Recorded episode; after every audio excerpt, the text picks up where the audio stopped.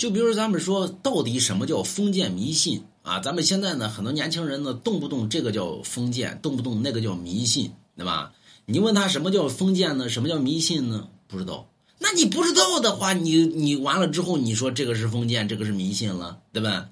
所以你最起码你得知道什么是封建，什么是迷信。完了之后，你再说别人是封建迷信。就比如说，龙啊，你封建迷信，什么是封建，什么是迷信？对吧？何为封建？何为迷信呢？封建呢，过去叫周天子，叫封土建国制。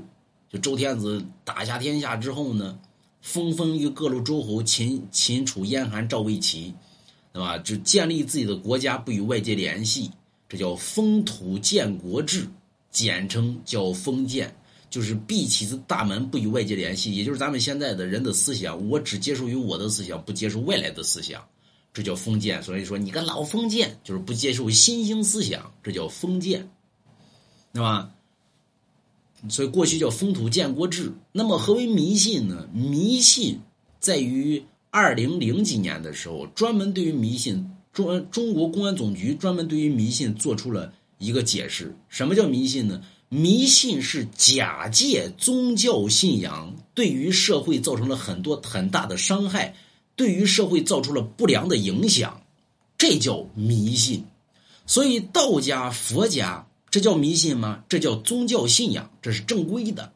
假借宗教信仰，就比如说假借我是万能神了，或者说我是什么神了，我是太上老君下凡了啊，我是孙悟空了，对吧？或者说我是我是太上老君了，对吧？啊，我乃神仙，这玩意儿这叫迷信，这叫假借宗教信仰。